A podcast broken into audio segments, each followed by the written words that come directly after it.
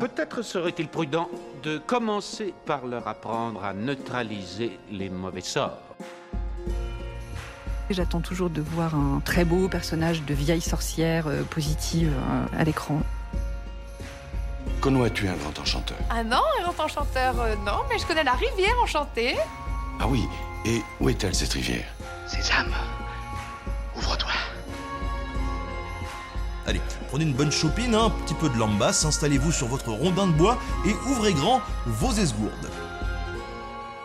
Vous n'avez pas le choix. L'anneau doit être détruit. Bonjour à toutes et à tous, vous écoutez C'est plus que de la fantaisie, le podcast hebdomadaire sur la fantaisie animée et produit par l'œil de chéri. Aujourd'hui, on a décidé de parler d'adaptation et de jeux vidéo. Comment adapter un jeu vidéo en BD Cela tombe bien. Un scénariste est avec nous pour nous parler de son travail sur la BD Assassin's Creed Valhalla. On met juste la bande-annonce du jeu vidéo créé par Ubisoft pour se plonger dans l'ambiance viking et on passe à l'interview. Eivor, tu as donné un nouveau foyer à ton peuple quand il a fallu quitter vos terres. Tu as donné aux Vikings une raison de se battre. Tu as dompté ces royaumes brisés.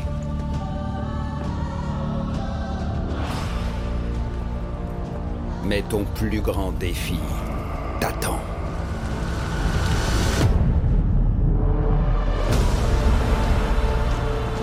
Allons-y.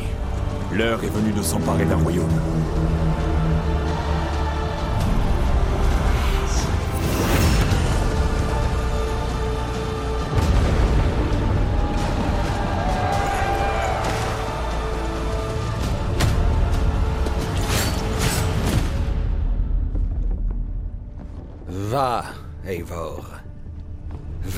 Gagner ta place au Valhalla.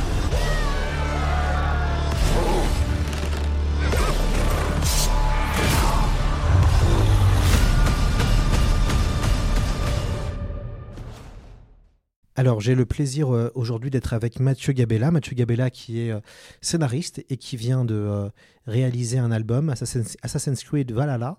Je suppose que tous les auditeurs et auditrices ont déjà entendu parler d'Assassin's Creed, la franchise mythique d'Ubisoft qui a vendu des, dizaines et des dizaines de millions de jeux.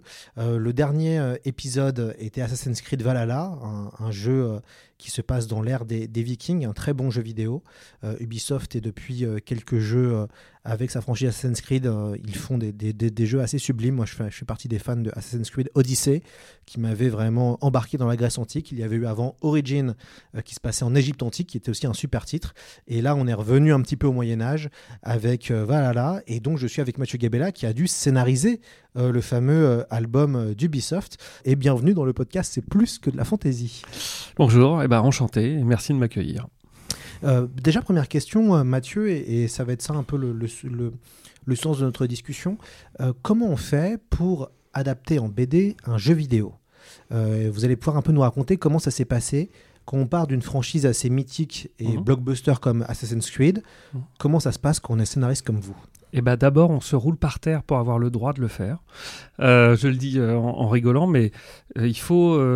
Enfin, moi, j'en ai eu envie. J'en avais vraiment envie, puisque moi aussi, j'étais un fan de la, licence et j'y avais joué dès le premier opus. Euh, parce que, parce que j'aime l'histoire, parce que j'aime le jeu vidéo, parce que j'aime la SF euh, et qu'il y a une dimension SF dans l'univers d'Assassin's Creed. Donc euh, j'ai été euh, envoûté par le, le, premier jeu. J'ai joué ensuite à, aux, aux, aux, opus qui ont suivi. Euh, et puis j'ai arrêté quand l'époque me plaisait un peu moins. Et effectivement, avec Origins, comme un certain nombre de joueurs, j'y suis, revenu. Voilà, j'adore, j'adore cette licence et je j'avais envie de travailler pour le jeu vidéo et ou euh, d'adapter euh, en jeu enfin, des jeux vidéo en BD. Je savais qu'il y avait des passerelles et je réfléchis beaucoup aussi en termes de passerelles, en termes de, de licence, de franchise, d'adaptation. J'écris certaines BD en me disant qu'elles sont adaptables et de la même manière, je m'étais dit, bah, cer certains univers qui m'intéressent, je pourrais peut-être travailler en, BD dessus. Et donc Assassin's Creed, je savais que je voyais, pardon, ça c'est moi, c'est ma faute. Euh, je voyais qu'Assassin's Creed euh, était une euh, enfin qu'il y avait des produits dérivés Ubisoft et je me disais mais euh, est-ce qu'un jour peut-être il n'y aurait pas euh, une possibilité pour moi d'écrire euh, des bandes dessinées? Je sais qu'il y a eu plusieurs bandes dessinées Assassin's Creed et puis à un moment j'ai entendu parler par des éditeurs que je connaissais du fait que Ubisoft cherchait à, à externaliser ses, ses éditions et là, j'ai vu une petite lumière. Et je, me souviens que j'avais croisé Étienne Bouvier, euh, j'avais sollicité, euh, c'est l'éditeur euh, des deux royaumes, j'avais sollicité une rencontre, on s'était rencontré au Salon du Livre, il m'avait dit, écoute, il y a des choses qui se passent, on verra. J'en ai discuté avec d'autres éditeurs, parce que mine de rien, il y a eu je pense, une espèce d'appel d'offres. En fait, plusieurs éditeurs ont été contactés. Et puis, en fait, j'ai appris indirectement que c'était Glénat qui l'avait remporté. Et euh, mon éditeur de l'époque, un de mes éditeurs Glénat de l'époque, Olivier Jalabert, euh, présentait le projet à Angoulême. Et c'est un copain, en fait, qui m'en a parlé. Moi, j'ai évidemment tout de suite envoyé des SMS à Olivier en disant euh, euh, le bouquin Assassin's Creed, euh, il est pour moi, sinon euh, je vais dans ton bureau et je me jette par la fenêtre. Hein, voilà. Bon, le chantage, le chantage absolu et total. Et évidemment, bon, il s'est marré parce que je savais très bien que j'étais pas le seul sur la liste et tout. Mais euh, finalement, il a accepté. Voilà, il en a parlé et puis euh, ils se sont dit, ok, d'accord, euh, vas-y, fais un livre Assassin's Creed. Et voilà, donc tout ça pour dire que la, première étape, c'est quand même pour moi en tout cas, ça a été d'aller chercher la possibilité d'adapter. Je, peux parler d'autres franchises sur lesquelles j'ai travaillé. Batman, pareil, j'ai sollicité, j'ai un peu travaillé, etc. Conan, c'est un pur hasard. Euh, qu'on m'ait permis de travailler sur Conan. C'est les, trois franchises sur lesquelles j'ai pu bosser en bande dessinée. Euh, donc voilà, Assassin's d'abord déjà sollicité, euh, un vrai intérêt pour le jeu vidéo de manière générale, et puis des liens avec Ubisoft parce qu'à côté de ça, j'étais représentant pour Ubisoft. Ça, j'en ai un peu joué aussi. J'ai dit, je, connais non seulement les licences, mais en plus je connais la boîte parce que j'étais représentant pour Ubisoft dans des studios de doublage de jeux vidéo. Donc voilà, j'ai fait jouer un peu tout ça pour dire vraiment, j'aime, ça, ça m'intéresse énormément. Une fois que voilà, une fois qu'on vous dit ça y est, c'est bon, tu peux la faire, eh ben il y a une espèce de chape de stress euh, qui vous tombe dessus parce que bah euh, ça y est quoi, vous êtes face à euh, une licence reconnue et vous voulez pas vous foirer. donc j'ai bah, j'ai réfléchi à un certain nombre de pistes et d'idées et puis il y a eu une réunion qui s'est montée.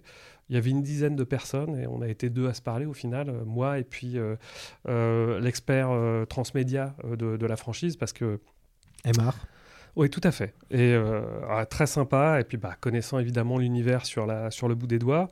Et on moi, j'ai voulu montrer voilà, euh, mon intérêt réel pour la licence, donc je suis arrivé en, leur débriefant ce que je retenais de la licence et les éléments sur lesquels il fallait jouer. Donc euh, cet univers à trois couches, euh, qui est l'exploration d'une période historique, mais aussi comment dire, l'impact de cette civilisation des précurseurs, des Isous avant, et puis les passerelles avec le temps présent par le biais de la mémoire génétique.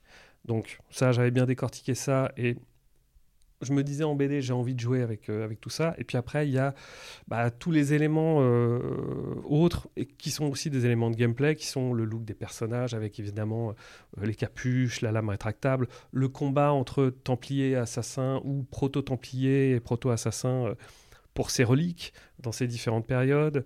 Euh, voilà, j'ai parlé des éléments de jeu, etc. Et tout. Ils ont bien compris que oui, vraiment, je connaissais la, licence. Et après, bah, j'ai parlé des pistes euh, euh, de, personnages, des idées de personnages. moi, j'étais très intéressé par l'idée de, gens qui, qui n'avaient pas très envie d'être des assassins et qui, qu'ils devenaient un peu malgré eux, par exemple. Parce que je pense que c'est plus intéressant d'avoir des, personnages un peu, un peu résistants. Euh, ça leur donne plus d'épaisseur. Et puis, euh, il y avait des pistes d'époque. Euh, j'ai proposé plusieurs époques, j'ai proposé plusieurs idées. Et, effectivement, c'est là que j'ai vu bah, entre guillemets, les limites de la franchise, mais ça, il faut, il faut y être préparé quand on vient sur, sur une licence. la priorité pour Ubisoft, et je le comprends parfaitement, c'est de, développer. Je suis désolé, je parle énormément. Pas de problème. Et en fait, euh, la priorité pour Ubisoft, c'est euh, bah, d'abord le jeu vidéo. Donc, euh, leurs équipes développent les jeux, c'est eux qui valident les directions, et nous, euh, derrière, on va là où ça leur convient. Euh, là où, sur des univers un peu périphériques ou, euh, en connexion avec les jeux qui sont développés. mais effectivement, ils vont, d'abord nous demander de respecter les, choix du studio. Et, après, on verra. Donc finalement, face à mes propositions, c'est eux qui sont revenus avec des idées de pitch. au début, j'étais un peu mi figue mi raisin parce que il y avait, pas grand chose qui me plaisait. Et puis il y a une idée qui m'a moi j'étais venu avec des idées notamment euh, sur les euh, la de la double conquête de l'Amérique euh, par les Vikings. Puis ensuite par les, les, les, Portugais puis les Espagnols.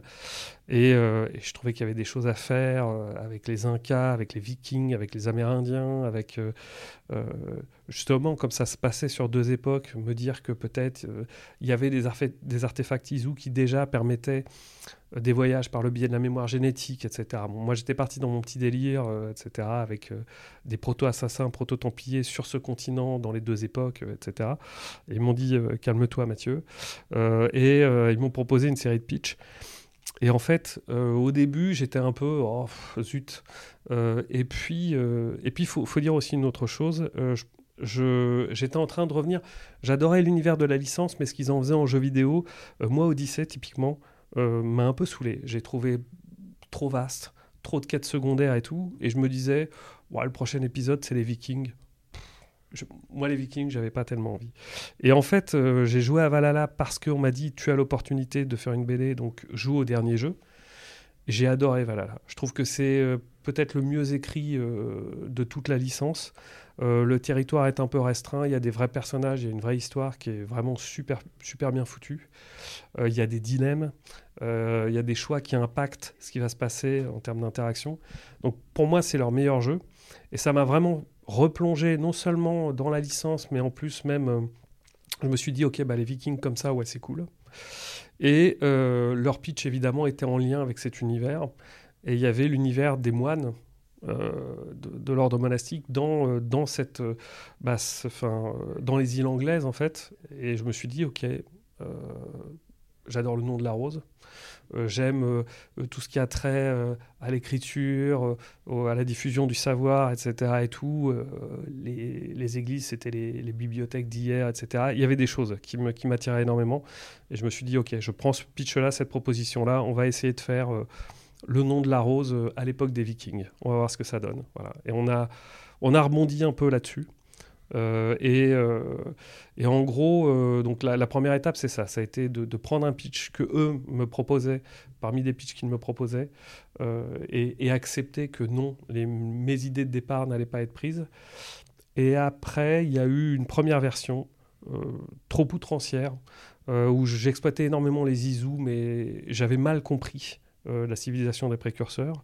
Là encore, c'est Emar qui m'a recadré, qui m'a dit attention, euh, la technologie des Izu, c'est euh, c'est de l'hologramme. C'est de la. Hum, comment dire Moi, je croyais que c'était des choses très concrètes que la technologie parfois transformait réellement. Et il me dit non, non, non, non, non, non. C'est, on est vraiment dans la, de la manipulation cérébrale, on est dans dans de l'illusion. Et euh, on est dans on peut être, on peut travailler par exemple sur la mémoire, les souvenirs et euh, effacer certaines, certains souvenirs, etc. On est dans du transfert de, personnalité, mais il n'y a rien de, physique derrière. Il n'y a pas de vraie transformation, d'apparition de, matière, ce genre de choses. Et c'était très important en fait euh, de comprendre ça parce que du coup, bah, j'ai recadré mon intrigue autour de effectivement la manipulation en fait. C'est le, le principe de tous ces artefacts qu'ils cherchent, c'est le but des Templiers, c'est manipuler euh, la population humaine, et en face, les assassins, euh, eux, veulent affranchir euh, le peuple de cette manipulation. Donc c'était important de recadrer, de, recadrer ça, et voilà, et à la deuxième version, en fait, à partir de Speech, c'était bon. on avait, j'avais l'histoire, une histoire qui leur allait, j'ai pu leur, la développer, et, voilà. Quand on ouvre la première page de Assassin's Creed Valhalla en BD aux éditions Glénat. Donc on voit évidemment votre nom, le, Mathieu Gabella au scénario, euh, votre dessinateur euh, Paolo Tresci et le, coloriste Fabien Alquier. Il n'y a pas de titre à, cet album. Le titre c'est Assassin's Creed Valhalla. Euh, Et oui, qu'on ouvre la page, et vous pouvez vérifier en même temps que moi, Ah, il, n'y a pas de titre. Euh, C'était une, une volonté de ne pas avoir de titre et qui est que vraiment euh, que la marque Valhalla qui soit, qui soit là. Alors pour moi, pour moi, euh, cette histoire a un titre, ça s'appelle Les Convertis, et ça parle de, de convertis. Mais euh, j'avoue que là, je découvre. je découvre ça, effectivement. D'accord. Voilà, même bien. sur la tranche, euh, ouais. il, il n'y a pas de, il n'y a pas de titre. D'accord, bah écoute, euh, oui, c'est la BD Assassin's Creed Valhalla. Ça. Alors pour moi, non, c'est vraiment une histoire qui parle effectivement de, euh, qui est, euh, qui parle de conversion et qui parle de conversion entre guillemets un peu forcée euh, et qui parle de religion, qui parle de savoir et de et de manipulation du savoir et de manipulation de la foi en fait, euh, vraiment. Alors ici, on, chaque euh, auteur, que ce soit dans le podcast SF comme le podcast Fantasy, est obligé de pitcher euh, son travail, son album, son livre.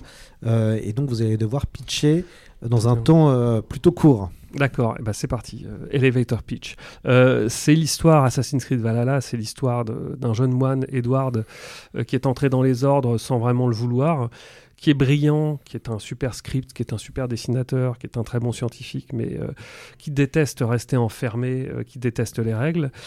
Il va être pris, kidnappé lors d'un raid viking par l'héroïne du jeu, Eivor. Euh, il va chercher évidemment à s'évader tout autant euh, du, village viking où il est prisonnier. Et il va croiser le chemin de deux autres personnes. Il va croiser le chemin d'un jeune viking qu'il rattrape régulièrement, qui lui aussi, qui s'appelle Nils, et qui lui aussi n'aime pas être enfermé, veut écrire sa saga, veut arrêter d'obéir à son père, et veut, euh, veut vivre sa vie. Et ces deux jeunes gens, ils sont pris en main par euh, le maître assassin local, en fait, qui leur dit vous, vous avez des talents et des capacités qui peuvent vraiment être très utiles à mon ordre. Euh, je vois bien que vous avez un peu de mal avec les règles, mais on essaye, on fait un essai, on va essayer de vous former. Euh, Nils accepte, euh, Edward non, mais en fait, euh, dernier événement qui s'ajoute à ça, c'est que son frère, qui est l'abbé local, disparaît. Et Edward finalement rejoint la team assassin parce qu'il a besoin du savoir des assassins pour découvrir ce qui est arrivé à son, à son frère.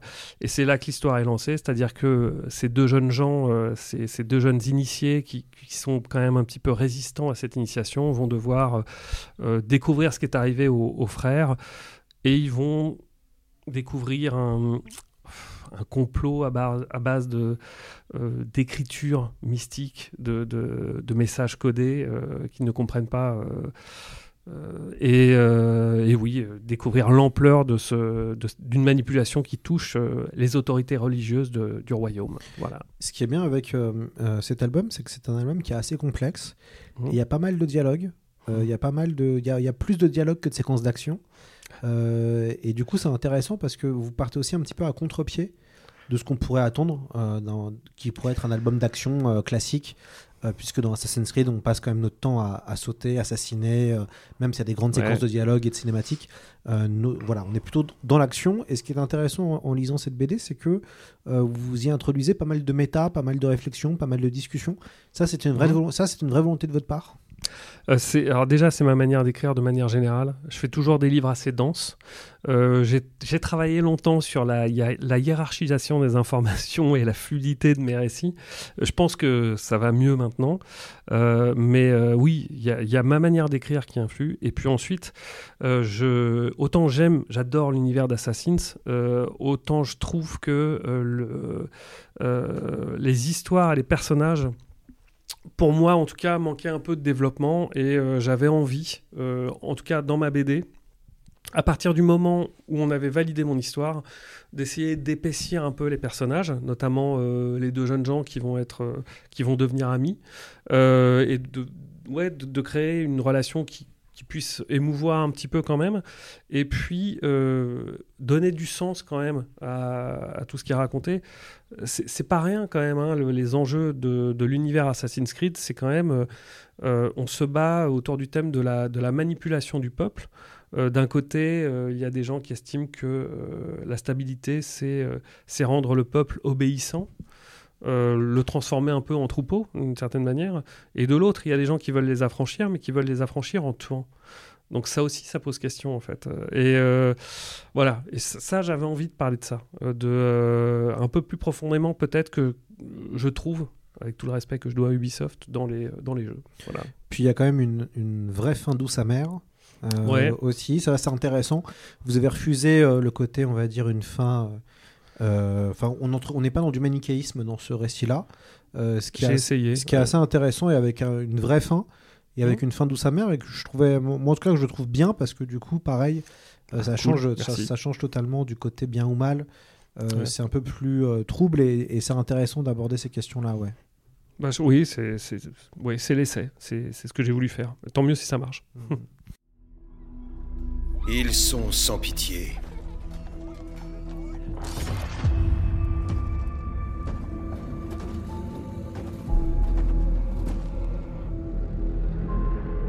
Ces barbares païens.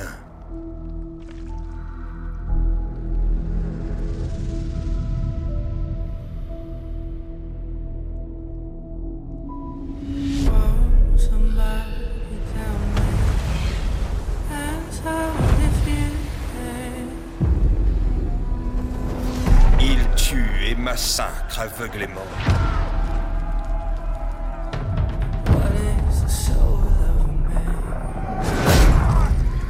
Ils souillent le sol d'Angleterre.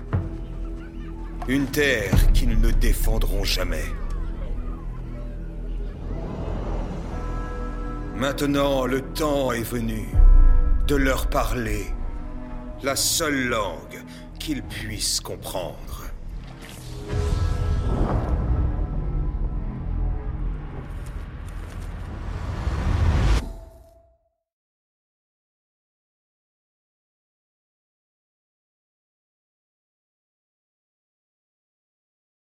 Est-ce que, euh, en tant que scénariste, le fait de travailler sur une franchise, vous avez déjà travaillé sur des franchises, vous l'avez dit, Conan, Batman. Ouais, ouais.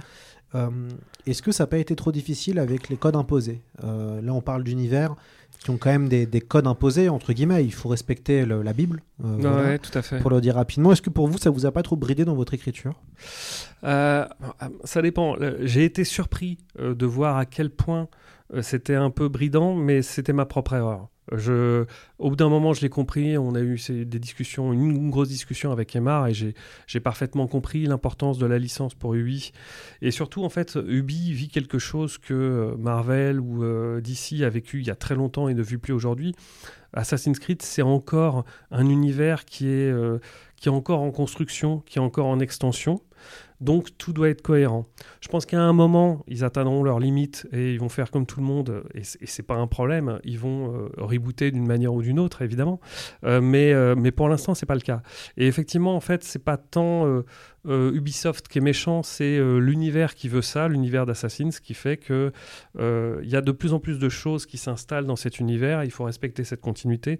Et c'est quand quand on n'y a pas bien réfléchi, oui, c'était un peu surprenant, et puis après on comprend, et il n'y a pas de souci.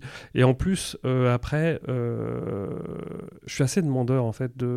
J'aime les codes, j'aime le genre. Quand je viens dans cette franchise, je sais où je mets les pieds, je, je, je voulais jouer avec les éléments. J'ai pas pu jouer avec les éléments exactement comme j'y croyais, mais j'ai pu jouer avec quand même. Et c'était ce que je voulais faire. Et j'aime ça. C'est vraiment, c'est ce que j'aime dans le fantastique, c'est euh, c'est les arènes. Moi, très souvent, en fait, euh, ce qu'on appelle les arènes, c'est-à-dire vraiment le, euh, les codes, les, éléments. Voilà, là, ici, euh, l'exploration d'une période historique avec ce, combat entre les deux factions et autour de reliques d'une euh, civilisation, euh, je, kiffe. Et, euh, c'est pareil avec des super-héros. euh, en, gros, j'aime bien l'écriture de, de commandes dans ces univers fantastiques parce que euh, bah, quand j'y vais, euh, justement, j'aime ces codes. Je serais ravi euh, si on me disait écrire un Marvel ou écrire un Star Wars. Après, ce serait encore plus de pression et ce serait peut-être encore plus dur. Là, j'ai eu un tout petit aperçu de ce que peuvent vivre euh, certains scénaristes ou certains réalisateurs euh, à Hollywood. Et en plus, eux, ils se tapent la pression des trolls et des haters sur les, réseaux sociaux. Donc, c'est encore autre chose. Mais euh, moi, j'aime ça. Voilà. Écrire, euh, écrire avec un, ce que j'appelle de la contrainte créative, mais c'est pas moi euh, qui ai inventé l'expression, c'est c'est Robert McKee, en fait. Et ouais, je- j'aime ça. Voilà. Comment on fait pour euh, pallier, et c'est le même problème qui se passe pour The Last of Us, en ce moment Mhm. diffusé sur Amazon Prime, comment on fait pour pallier le- la question de l'immersion? Ça veut dire que quand on, on est dans un univers comme Assassin's Creed, quand on est joueur, typiquement, on va incarner des personnages pendant des dizaines d'heures. Et donc, il y a toujours ce petit truc en plus qui apporte le jeu vidéo, qui est euh, l'immersion, le contrôle. Euh, comment on fait quand on doit écrire une histoire dans cet univers-là, mais qu'on Mm. n'a pas forcément? Euh, en tout cas, l'immersion, elle est différente en BD. Le lecteur lit intérieurement les dialogues et compagnie, mais il contrôle pas la destinée d'un personnage. Comment, comment vous, avez réfléchi à cette question-là, qui est que, euh, bah voilà, on n'est pas dans un jeu vidéo? Alors, j'y ai pas réfléchi. Et j'ai plutôt réfléchi, quand je réfléchissais à, l'écriture de jeux vidéo. Et je trouve qu'en fait, c'est presque plus facile d'immerger euh, un lecteur dans une, une histoire euh, linéaire que dans un jeu. Euh, pour moi, l'immersion, euh, elle se fait par l'empathie avec les personnages. Et l'empathie avec les personnages, elle se crée parce que euh, ils se prennent des contraintes dans la tronche. Ils font face à des dilemmes, etc. Ils n'ont pas le choix. Et je, crois vraiment à ce principe de un personnage qui a que des choix cornéliens, qui subit des contraintes, qui subit, voilà, qui est pas libre d'arrêter sa quête principale pour aller chasser un poulet, euh, etc. Et tout. Un personnage qui subit euh, la vie, comme c'est le cas dans toutes les histoires linéaires. On a de l'empathie pour lui parce que c'est ça la vie. Euh, une histoire linéaire, c'est un concentré de vie, c'est on prend les trucs dans la gueule et on est obligé de s'y confronter. Je trouve au contraire que c'est beaucoup plus compliqué de créer une empathie euh, avec des personnages de jeux vidéo, précisément parce qu'on on est libre. Et je sais que typiquement, moi j'ai beaucoup travaillé sur la licence Far Cry, euh, qui pour moi, a deux, en termes de narration et d'implication émotionnelle, a deux défauts majeurs. Euh, on est très très libre, c'est très ouvert, et en plus on voit même pas le personnage. Ouais, mais on a, mais on a la force de cette licence, c'est le méchant qui est exceptionnel. Dans le 3. ouais, et même avec la secte euh, le 5, Le- alors, le 5 était le, pas mal, le- hein, le ouais. 5 là, le final, le final Ouais. est exceptionnel. Enfin, Oui, l'ouverture est le exceptionnelle. 5, final le, est- le 5, le- thème était très bien. Ah non, mais en fait, euh, le- euh, les personnages sont, sont vraiment super, sauf, sauf le protagoniste principal, Ouais. qui est une coquille Qui vide est, et qui du coup euh, ne. Mais c'est pas un problème propre aux licences Ubi. Moi, pour moi, euh, les FPS et les, les mondes trop ouverts. euh, c'est satisfaisant en termes de performance et de, découverte d'un univers, mais il n'y a pas l'émotion. Enfin, en tout cas, moi, je la ressens pas et je ne sens pas ce besoin d'être d'être ému chez les joueurs. C'est pas ce qu'ils recherchent quand ils font euh, un Call of Duty ou, euh, ou un Far Cry ou ce, genre de truc. Et, je- respecte ça. Mais par contre, euh, l'immersion euh, dans, euh, une BD, elle se fait par la connexion avec les, euh, persos. Et, et ça, ça se fait, ouais, ça se fait vraiment sur je subis de la contrainte. En histoire linéaire, c'est vu et revu, on connaît très bien le- les, les ficelles, c'est pas compliqué. Voilà, on, se pose même pas la question, on se pose la question juste du, respect de l'univers et des codes. On, on raconte notre histoire en construisant des personnages qui correspondent à cet univers, mais comme on sait le faire pour n'importe quel autre BD, et on sait que ça doit pouvoir fonctionner, en gros. Comment s'est passé le travail avec euh, votre dessinateur? Est-ce que vous avez euh, beaucoup échangé euh, pendant la création de la scène du scénario, notamment dans le découpage? Peut-être vous avez fait vous-même le découpage, vous avez fait des propositions de découpage. Comment ça s'est fait les allers-retours avec, avec votre dessinateur? Alors, je sais pas dessiner, même pas un board. Par contre, moi, ce que je fais, effectivement, c'est des découpages. je fais des découpages dialogués et en gros, je fais du case par case. J'explique ce qui est dit, ce qui se passe dans la case. Euh, je fais des propositions de mise en place de, cases, mais ça, euh, c'est beaucoup de dialogue euh, en fond. À partir de mon découpage, c'est beaucoup de dialogue sur le board, la, compréhension des scènes, la mise en place des cases. Et une fois que c'est validé, bon bah roule, hein, le dessinateur dessine. Sur ce, sur ce livre-là, les échanges en matière de scénario se sont beaucoup plus faits avec Ubi et l'éditeur, avec des validations. Euh, parce qu'il y avait cette contrainte-là, effectivement, elle était très très forte. Et euh, on savait qu'on se faisait plaisir, mais qu'on était quand même voilà, installé dans une licence. Sur d'autres projets, euh, là, pour le coup, parfois j'arrive avec un scénario déjà écrit, mais il y a un vrai dialogue, effectivement, avec, avec le dessinateur, et un rebond où je lui soumets plusieurs étapes de scénario pour qu'il me dise T'en penses quoi? Est-ce que ça te plaît? Qu'est-ce qui te plaît pas? Est-ce que c'est fluide? Dis-moi tout. Voilà. Et par contre, sur le découpage en lui-même, euh, moi je fais un découpage écrit, assez précis. euh, toujours avec des allers-retours et euh, le, en, enfin, en face le dessinateur fait un découpage dessiné sur lequel on discute voilà et, et après il dessine et il, il- il fait la couleur ou un coloriste l'a fait. euh, voilà. Mais le, la vraie étape de discussion sur cette BD, comme sur beaucoup d'autres, c'est quand même essentiellement au moment du découpage visuel, sur la compréhension. Et sur l'écriture, le- les allers-retours se sont plus faits avec, euh, euh, avec Ubi et l'éditeur. Ça, c'est clair. Du coup, tout le scénario qu'il a fallu écrire en amont avant le, Ouais. le début du Ouais. dessin a été Ouais. intégralement validé euh, par, euh, par l'éditeur, les dialogues sont validés. Ok, donc de A à Z, on revient vraiment sur chaque aspect du scénario. Ah bah oui, oui, oui, il y avait, euh, il y avait des versions. euh, ouais, j'ai, j'ai des fichiers micro, enfin Word avec un certain nombre de commentaires par-ci par-là, ouais, parfois de deux ou trois personnes différentes. Ouais, bien sûr. Mais bon, on valide, il n'y a pas de souci, ou on fait des contre-propositions et puis, puis voilà. Non, non, ça s'est fait. Il y a eu, je sais pas, il y a eu. euh, il y a eu deux discussions, deux, trois grosses discussions sur la direction de l'histoire, et ensuite, euh, je dirais, deux ou trois allers-retours sur le, un aller-retour sur le séquencier et puis deux, deux allers-retours sur les découpages dialogués, ouais, quelque chose comme ça. Voilà. Il y a, on- voit que vous êtes quand même euh, dans, dans cet album.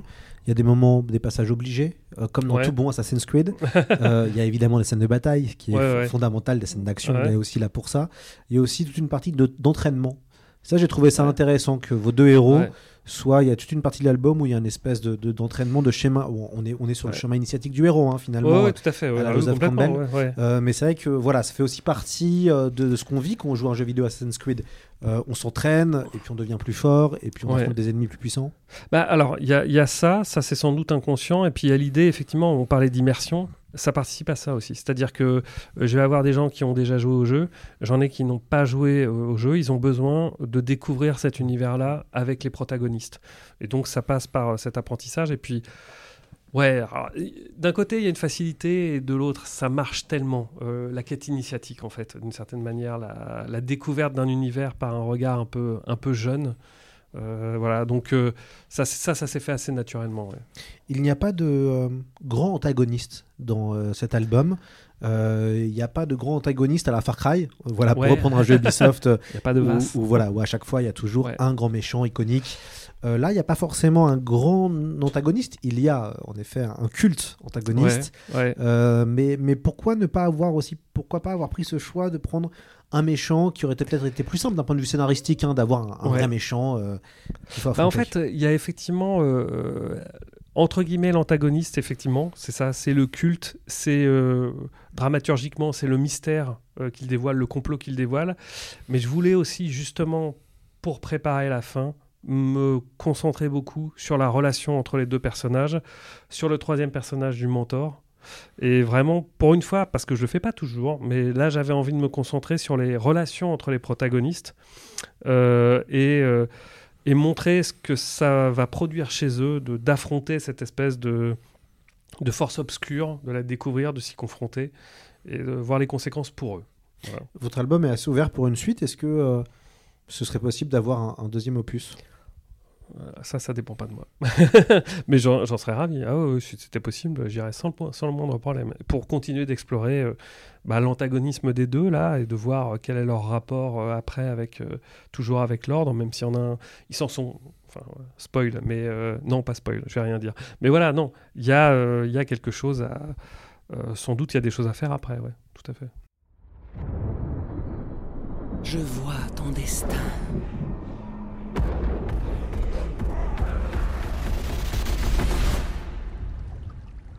Il coule comme un fleuve, creusé devant toi. Je vois tes désirs. Ils t'emmènent loin de chez toi, vers des terres où le pouvoir, les mystères et les légendes font loi. Mais tu caches quelque chose. Tu marches dans les ténèbres. Que cherches-tu? Je vois la conquête. Je vois tes ennemis. Tes luttes. Tes doutes. La gloire t'attend à Ivor. Mais tu perdras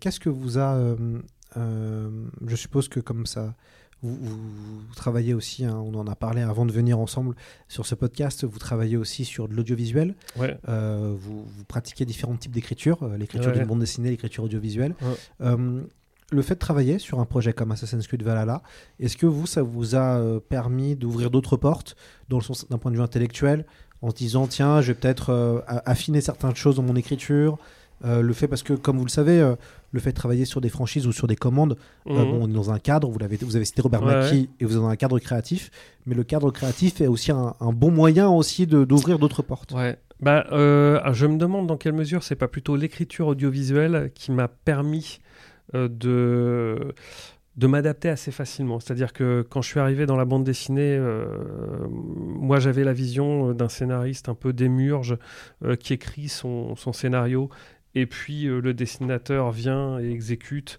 euh, et c'est un chef-d'œuvre. Euh, déjà assez vite, je me suis aperçu que ça allait pas se passer comme ça parce que les dessinateurs ont quand même envie d'aimer ce qu'ils dessinent, donc il y a des allers-retours de toute façon. Et en plus, l'écriture audiovisuelle, il se passe deux choses quand on découvre l'écriture audiovisuelle. D'abord, on, s'aperçoit que, notamment en France, c'est hyper formaté mais dix fois plus que quand on bosse euh, sur des licences. Là, au moins, euh, j'aime vraiment les univers dans lesquels j'écris. Si je veux écrire pour l'audiovisuel, je vais me forcer à faire des choses que j'aime pas forcément en essayant d'y mettre des choses que j'aime. Euh, J'entends que, par exemple, en fiction télé, on fait du polar et, euh, et ou de l'unitaire dramatique. Et au cinéma, c'est de la comédie avec un peu de polar. Voilà, en gros. Et j'ai quand même essayé d'y aller encore et encore. Je peux pas m'empêcher de glisser des petites choses que j'aime. Finalement, j'écris quand même du fantastique faisable. euh, pour euh, voilà, je tente avec ce genre de projet, mais ça m'a aidé aussi justement à m'assouplir. Et puis la deuxième dimension de l'écriture audiovisuelle, c'est qu'elle est souvent collective. Et on écrit, euh, on écrit très souvent à deux, voire plus, les séries, les films. Et, et ça aussi, ça m'a ça m'a un peu ouvert. Et puis euh, la troisième chose, c'est qu'il n'y a, y a pas de formation à l'écriture de bande dessinée. euh, ce qui est dommage d'ailleurs, mais par contre il y a beaucoup de formation à l'écriture audiovisuelle et j'en ai fait pas mal du coup parce que je voulais me former à ce métier. Moi j'ai une formation d'ingénieur donc euh, j'avais envie d'apprendre et je crois à la formation, je crois à l'apprentissage et donc j'ai euh, fait pas mal de formations audiovisuelles. Pareil, on, on martèle euh, le fait que l'audiovisuel, c'est un marché, euh, qu'il faut faire des choses qui vont rentrer dans ce marché. Et euh, d'un côté, ça nous attriste, mais de l'autre, ça fait rentrer aussi... Enfin, ça nous assouplit un peu, quoi. C'est-à-dire que quand on arrive sur ce, ce- ce genre de, de projet, on, on est quand même super content de pouvoir bosser dans un univers qu'on qu'on aime et on accepte ces contraintes. Je veux dire, le, euh, obéir aux contraintes de l'univers Assassin's Creed, c'est rien par rapport à ce à quoi je devrais obéir si, euh, euh, si j'écrivais un meurtra rocamadour. Donc, je suis très content de, de- faire Assassin's Creed Valhalla. La- Est-ce que vous avez trouvé que cette franchise, elle était un petit peu à part vis-à-vis des autres franchises auxquelles vous avez travaillé? Euh, Vous avez travaillé sur James Bond entre autres, vous avez, tra- vous avez, fait, vous avez fait beaucoup de franchises. Euh, Est-ce que celle-là, elle a un, truc, un, un petit peu un côté à part? Euh, les franchises, c'est-à-dire j'ai fait, Conan et Batman. En termes de saga, est-ce que, Assassin's Creed, il y avait un côté. est-ce que cette saga, elle est un peu différente des autres finalement? Est-ce qu'elle n'a pas un petit côté original, notamment avec son histoire, avec le- le- la façon de traiter l'histoire, fait que c'est une franchise qui se différencie des autres? Ah, je trouve. Bah alors, elle, moi, je trouve justement qu'elle réunit des éléments euh, qu'on a beaucoup vus, ou en tout cas qui me sont très familiers. Euh, un petit côté légèrement complotiste, mais sympa, avec la réécriture, avec euh, voilà la couche des précurseurs, les civilisations antiques et crypto et tout. Moi, le, goût du fantastique, il m'est venu de mon père, hein, euh, qui adore ça, euh, qui m'a biberonné avec ça euh, très très très tôt, et qui a les fameux livres rouges sur le paranormal, ce genre de choses et tout, alors qu'il a une formation scientifique, mais bon, en gros, il y a quand même un droit à rêver un peu, etc. Et tout. Et donc, voilà, il est passé, enfin, ça l'intéresse beaucoup, le, paranormal, les astronautes incas, etc., ce, ce- ce genre de choses. Donc, je trouve qu'en fait, euh, c'est plutôt qu'Assassin's Creed euh, réunit des éléments euh, très connus, très familiers de, de la sphère fantastique et puis de la sphère crypto. Et c'est peut-être ce qui la rend à part, c'est d'avoir réuni ça peut-être là où d'autres d'autres licences de jeux vidéo ne le faisaient pas avant. Mais par contre, en littérature et en film, il y a, y a, des choses euh, qui, qui, ressemblent. Alors, ouais, c'est vrai que. Euh, il mêle énormément de choses, hein, parce qu'il y a, y, a y a tout ce qui est crypto, euh, tout ce qui est précurseur. Il y a ce combat entre les Templiers, les assassins de l'autre. Là encore, on a, on a pas mal de couches, ouais, de couches ésotériques.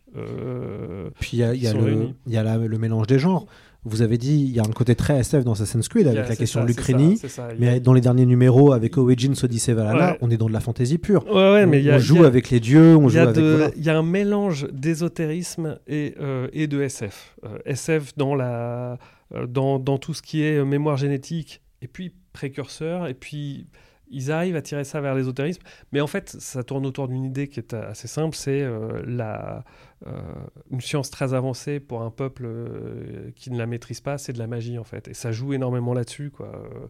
donc, mais ça marche très bien, donc ouais, je... Ah bah, de toute façon, c'est pas pour rien que c'est une licence que, que j'adore plus que d'autres, ça c'est certain. mais je, dirais que sa spécificité, c'est vraiment d'avoir réussi à mélanger plus plus d'éléments que d'autres et mieux que d'autres, euh, des éléments paradoxalement très familiers, mais beaucoup. Voilà. Ouais, et puis les derniers numéros, en tout cas les trois derniers opus, il euh, y a une vraie compréhension du côté sense of wonder, le côté un peu waouh, euh, ouais. dopé avec les nouvelles consoles et puis avec les. les oui, voilà. euh, bien sûr. Et, et du coup, c'est vrai qu'on a vraiment l'impression de partir dans une vraie aventure.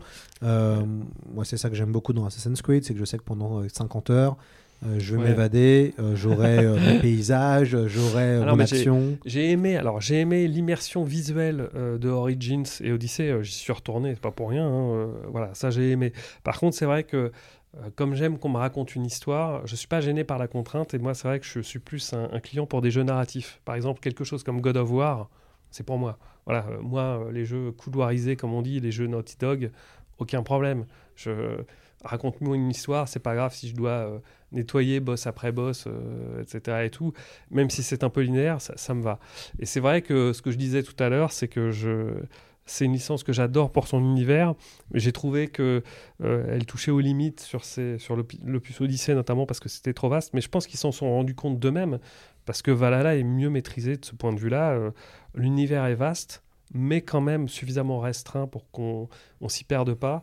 Et, euh, et, les personnages sont super quoi. Le, et la, leur trajectoire est, est, vraiment est vraiment chouette quoi. Donc euh, c'est un opus auquel j'ai joué parce que on me demandait de le faire pour la BD en fait j'ai été ravi de pouvoir y rejouer et j'attends euh, leur leur gros DLC la Mirage. Je l'attends avec impatience quoi.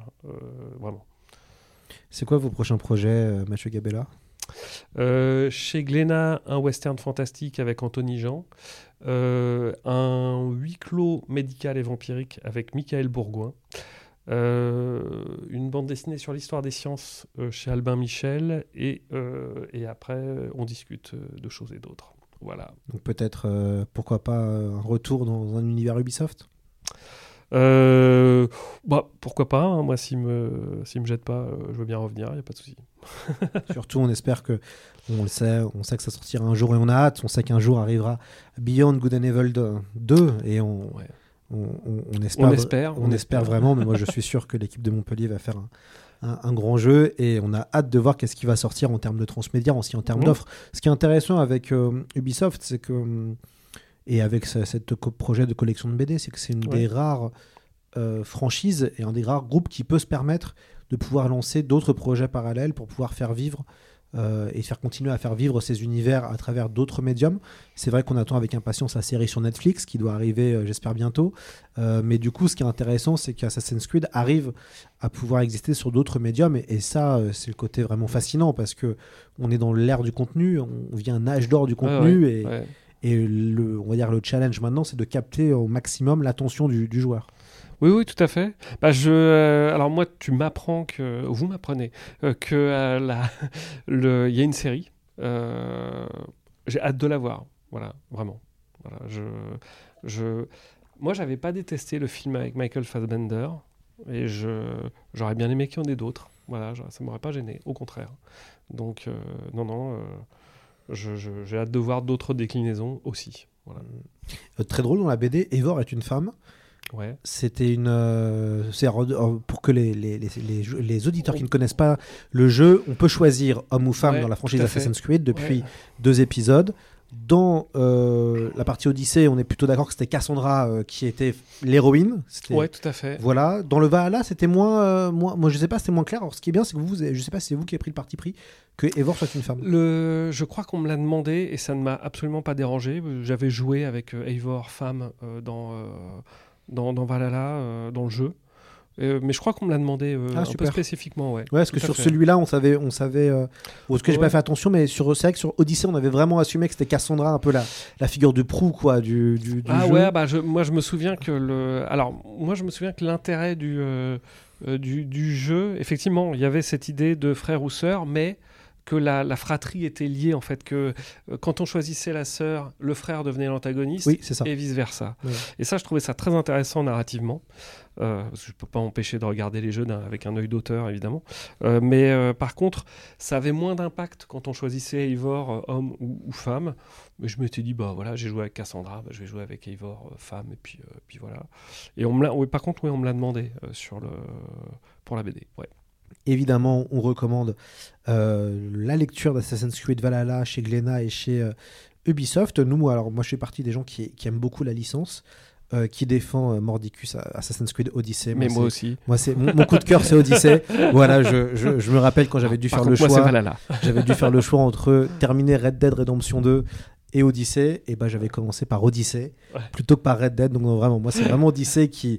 Mais c'est- j'ai des origines grecques, donc forcément, moi, quand je vois tout ça, ça me, ça me fait rêver.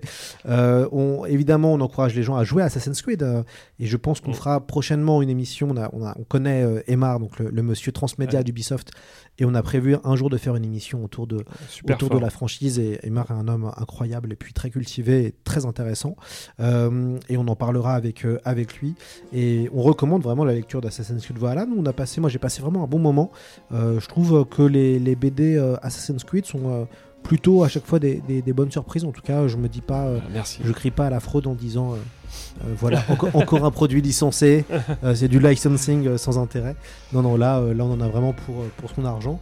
Et, et puis, ça prolonge très, très sympathiquement l'univers. Donc, ça peut être aussi un bon cadeau aux parents qui nous écoutent pour euh, peut-être si leurs Bah, enfants cool. jouent aux jeux vidéo euh, et jouent à Assassin's Creed, ils Ouais. peuvent prolonger un peu le, le moment de lecture. Bonne introduction à l'univers, tout à fait.